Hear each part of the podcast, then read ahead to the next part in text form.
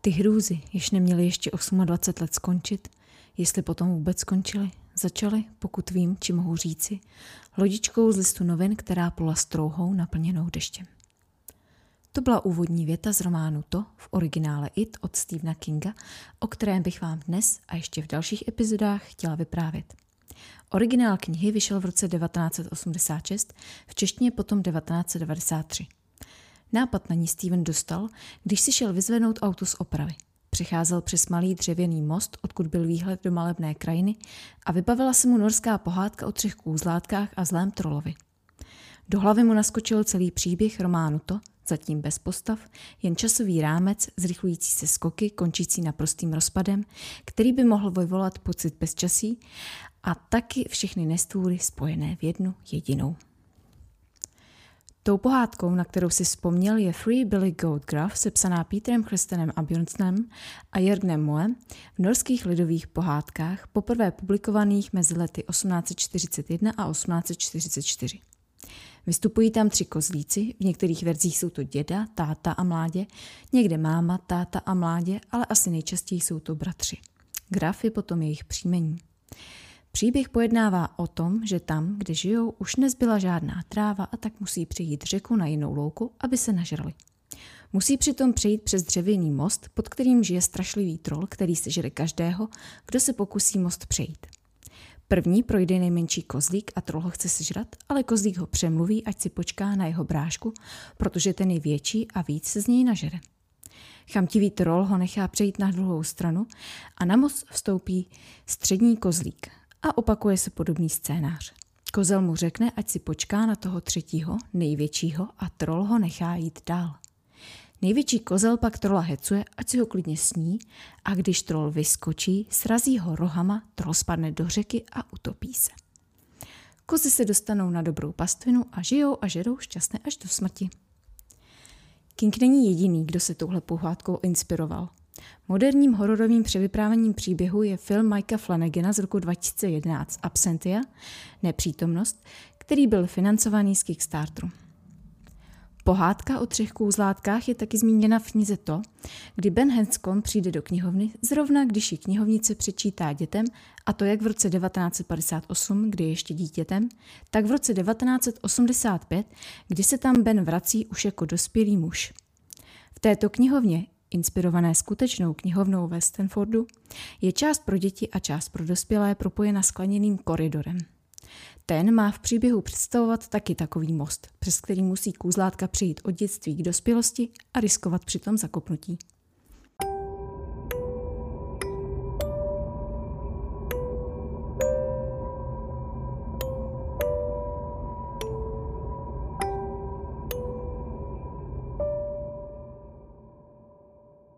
Další inspirací byl kreslený seriál Bugs Bunny Show, ve kterém byla jedna z Kingových oblíbených scén ta, kde se před začátkem úvodních titulků na obrazovce ukázaly všechny postavičky.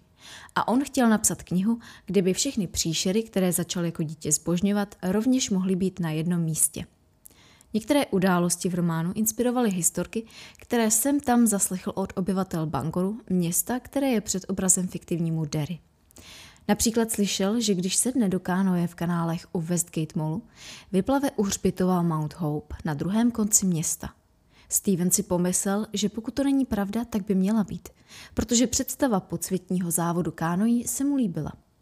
Stejný chlapík mu pak řekl, že kanalizační systém v Bangoru byl dotovaný federální vládou a protože z cizího krev neteče, stavilo se tak moc, že už ztratili přehled o tom, co tam dole vlastně vybudovali. Spousta nákresů se ztratila a tam dole se snadno zabloudí. Když pak procházel dva krásně udržované hřbitovy, které se svažují k lesu, vždycky si dole všiml metr hlubokého nánosu mrtvých květin. Pomyslel si, že ty rostou z hrobů a splachuje to do strouhy a tady končí mrtvý. To je to, co nad zemí nevidíme. Postava Pennywise, tančícího klauna, je inspirována čtyřmi klauny.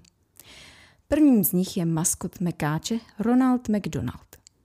King v televizních rozhovorech rád vyprávěl, jak jednou letěl z Clevelandu a posadil se vedle něj právě Ronald McDonald s obrovskými botami, objednal si gin a zapálil si cigaretu. Chudá King, který má Klaunův strach celou cestu myslel jen na to, že pokud letadlo spadne, najdou ho vedle klauna. Druhým je klaun Bouzu, populární v druhé polovině 20. století. Byl vytvořen cirkusovým a estrádním umělcem Pinto Colvingem pro set hlasové nahrávky s příběhem a doprovodnou obrázkovou knížku. Podle mě to byla prostě nějaká pohádka nahraná na LPčku a k tomu knížka, kde byl text a obrázky. V Americe a taky v Brazílii a Mexiku s Bouzem běželo několik televizních pořadů, kde byl stvárněn různými herci. Jedním z nich byl Willard Scott, kterého najeli majitelé McDonald's, aby stvárnil Ronalda McDonalda, hamburger Happy Clowna v televizních spotech. Později ho nahradili jinými herci a Clownovi byl změněn kostým. Dalším je clown Clara Bell. Ten byl hlavní postavou seriálu The Howdy Doody Show, vysílaném v letech 1947 až 1960. Komunikoval prostřednictvím pantomimy a troubením na klakson na ano nebo ne. Dělal různá gesta a obličeje, kterým ostatní účinkující show rozuměli a překládali je publiku. V úplně poslední epizodě seriálu Clown dokola gestikuloval, že má pro děti překvapení a nechtěl ho prozradit. Až v úplném závěru epizody ukázal, že umí mluvit. Tak mu řekli, že to musí rychle dokázat, protože seriál končí a už nebude mít jinou možnost. Kamera se na něj začala přibližovat, zazněl virbl a když utichl, klaun zašeptal s bohem děti a pustili se závěrečné titulky. Mě zaujalo, že je na tom na wiki obstavec a taky se mi to zdálo trošku creepy. Tak jsem si to našla na YouTube a je to tam jako The How to Do the Show Clara Bell Speaks. No, není to tak eh, creepy, jak jsem čekala. A podle komentářů to byl naprosto neopakovatelný moment, když se Clara Bell se s dětmi takhle rozloučil pro nás by takovýhle moment nastal asi kdyby si pro Františka třeba přijela maminka z fanfárie a on by ještě dětem zamával a pak by otvrčel a už by se nevrátil. Myslím samozřejmě Františka z kouzelné školky. Kdo by neviděl. No a nakonec samozřejmě John Wayne Gacy, sériový vrah známý jako clown zabiják, který zabil 33 chlapců a několik vražd spáchal v převětšení za klauna.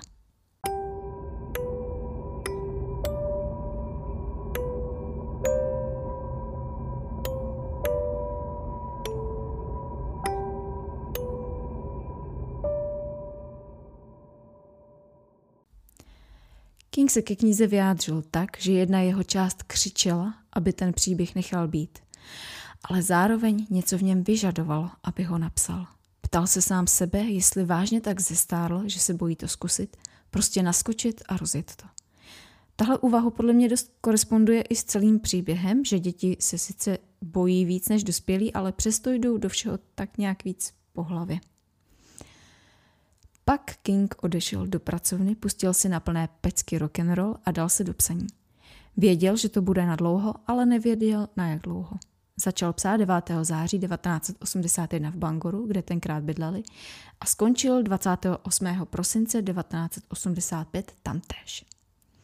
Takže to opravdu nějakou dobu trvalo. Ale není se co divit, když z toho nakonec bylo krásných 1138 stran. Když román dopsal, řekl, že to je schrnutím dvou hlavních témat, o kterých v posledních 12 letech psal. Dětech a nestůrách. Přivedl zpět všechny nestvůry, které si pamatoval z dětství. Drákulu, Frankensteina, čelisti, vlkodlaka, návštěvu z vesmíru a nazval to To. Název vychází z filmu Návštěva z vesmíru z roku 1953. Anglicky It Came from Outer Space. Což je moc dlouhý, takže z toho vzal jenom to It. Jako za mě úplně nejblbnější název všech dob. Já chápu, proč to tak asi pojmenoval, ale vytáčí mě ty situace jako nechceš jít do kina? No a na co? Na to. Na co? No na to. E, víš co, až budeš vědět, co hrajou, tak se ozvi, jo? Nebo ty jo, co to čteš za bychly? To? Co? No to. No a pak ukážeš obal té knížky, že jo? Radši, aby to každý pochopil. A tady v podcastu mi to taky dělalo problém, protože ty věty jsou pak hrozně krkolomný, když je tam pořád to, to, to, to, to. V dalších překladech je název v podstatě stejný, prostě to nebo ono. Což třeba turecky se řekne o, takže turecká kniha nese název prostě jenom o. To pak člověk zase neví, jestli je to kolečko nebo vajíčko, nebo co to má jako být. A jak se ta knižka do prčic jmenuje. V několika jazycích se kniha jmenuje v překladu ta věc, Dánové si knihu nazvali v překladu to zlo a řekové zase to, to. Což v řečtině nejsou ty stejné slova, ale v překladu do češtiny prostě to, to. Román To je vnímán jako předělový v Kingově tvorbě, kdy dovršil fázi vyprávění o nestvůrách typu mumie, vlkodlaci, upíři nebo rodiče a o dětství. Nadále se zaměřil na vnitřní nestvůry, se kterými bojují dospělí nebo díla, která hloubají nad existencí Boha a jeho zapojením či nezapojením do lidských záležitostí. Kromě nadpřirozených monster se v knize objevují i reální strašáci a problémy, jako jsou šikana, homofobie, rasismus nebo rodiče ubližující svým dětem, ať už záměrně nebo nechtěně. Když začínal psát román To, King se úmyslně přenesl do stavu mysli, ve kterém se mohl vrátit do dětství. Kousek po kousku se pak rozpomínal na věci, které už zapomněl. Jsem velmi citlivý na nespravedlnost, což jsem poddědil po matce, řekl Steven.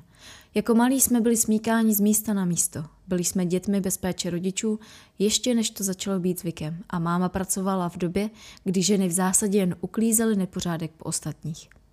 Nikdy si na to příliš nestěžovala, ale já jsem nebyl ani hloupý, ani slepý a začal jsem vnímat, koho ostatní využívají a kdo se snaží mít nadvládu nad ostatními. Spousta těch nespravedlností mi v hlavě zůstala a v knihách se to promítá dodnes. To je Kingova 22. publikovaná kniha a 13. román vydaný pod jeho vlastním jménem. Věnoval ji svým dětem, napsal. Tuto knihu s vděčností věnuji svým dětem. Moje matka a moje žena mne naučili být mužem. Mé děti mne naučili být svobodným. Naomi Rachel Kingová 14 let, Joseph Hillstrom King 12 let, Owen Philip King 7 let. Děti. Fikce je pravda uvnitř lži. A pravda o této fikci je jednoduchá. Kouzla existují. Kniha byla vydána nakladatelstvím Viking 15. září 1986 a podle Publishers Weekly se stala toho roku nejprodávanější knihou ve Spojených státech. V roce 1987 vyhrála British Fantasy Award a získala nominaci jak na Locus Award, kterou uděluje časopis Locus Magazine za nejlepší sci-fi a fantasy, tak na World Fantasy Award. Měsíc po vydání knihy ocenil časopis Time Stephena Kinga hlavním článkem ve svém čísle z 6. října 1986, ve kterém ho označil za krále hororu.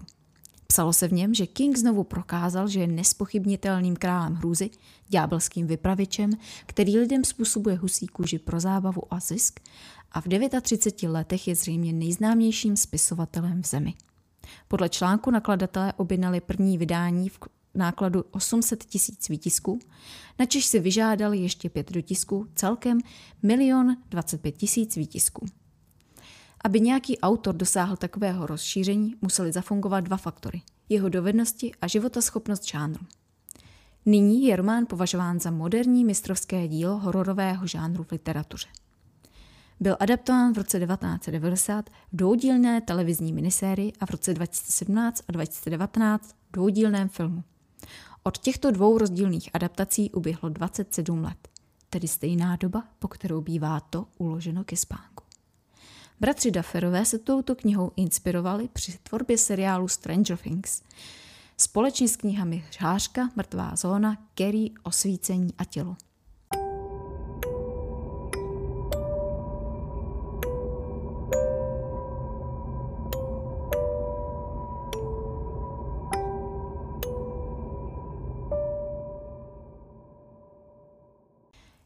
Kniha začíná ikonickou scénou, kdy malému chlapci ve žluté pláštěnce jménem George Denbrough spadne lodička do kanálu.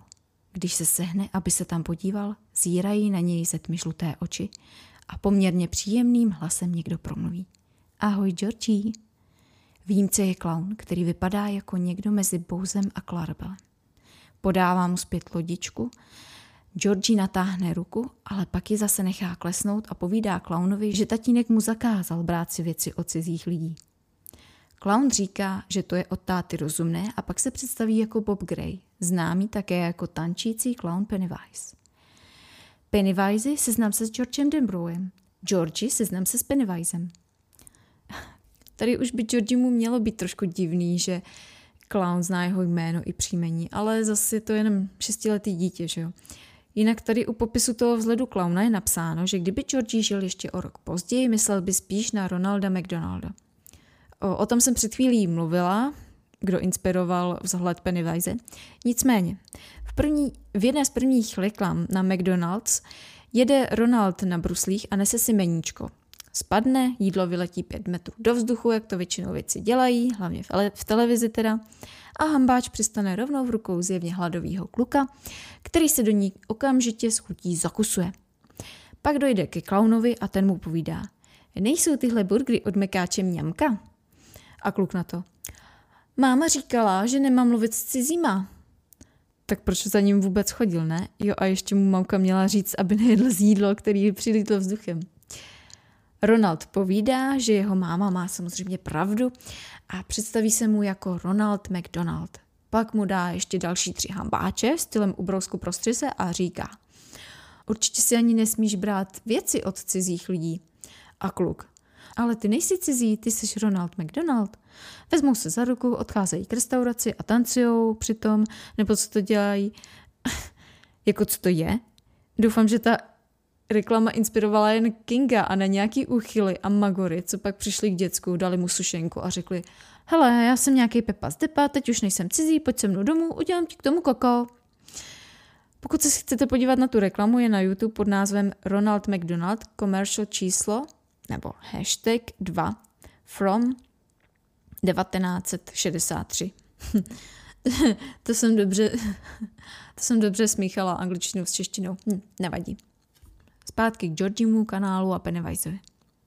Pennywise Georgieho chytne za paži a ten začne křičet tak pronikavě, že lidé přistupují k oknům nebo vycházejí na verandy. Když tam tři čtvrtě minuty po prvním výkřiku doběhne Dave Gardener, je už chlapec mrtvý. Levá strana je červená od krve a z místa, kde by měla být ruka vyčnívá jen bílý kloup. Zatímco se zbíhají další lidé, Georgieho oči zírají do nebe a začínají se plnit deštěm. Tímhle příběhem ale historie hrůzy v Derry rozhodně nezačíná a ani nekončí.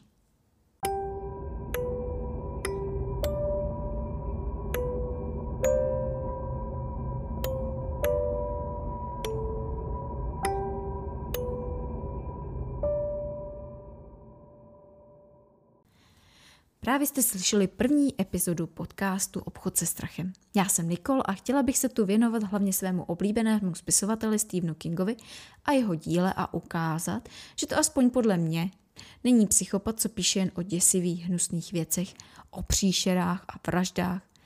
Nemám sice přečtený všechny knihy, zatím jsem přečetla něco přes 50 asi, ale ráda bych si přečetla vše.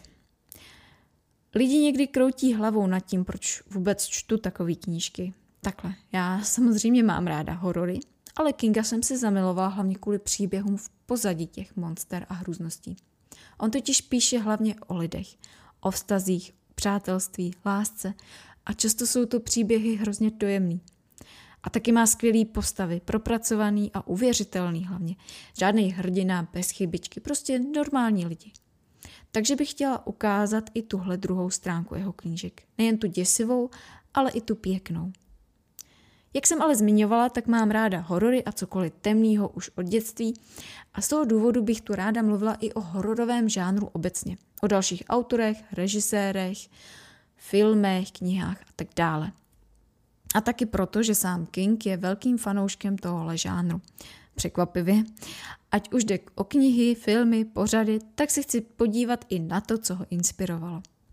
Ještě bych chtěla podotknout, pokud se vám nezdá můj projev, měli byste o mě vidět, že jsem člověk, co mluví málo nebo možná skoro vůbec, takže když jsem se rozhodovala, co dál dělat, tvorba podcastů byla jasnou volbou. Jsem si vědomá toho, že to má nedostatky, ale doufám, že to nějak překousnete a časem se to snad bude zlepšovat. Tak jo, děkuji, že jste doposlouchali až sem a příště se podíváme na historii městečka Derry. Budu ráda, když mi dáte vědět, jak se vám to líbilo, i co se vám nelíbilo, jestli to bylo zajímavé a případně o čem byste ode mě chtěli slyšet. Mějte se pěkně, ahoj!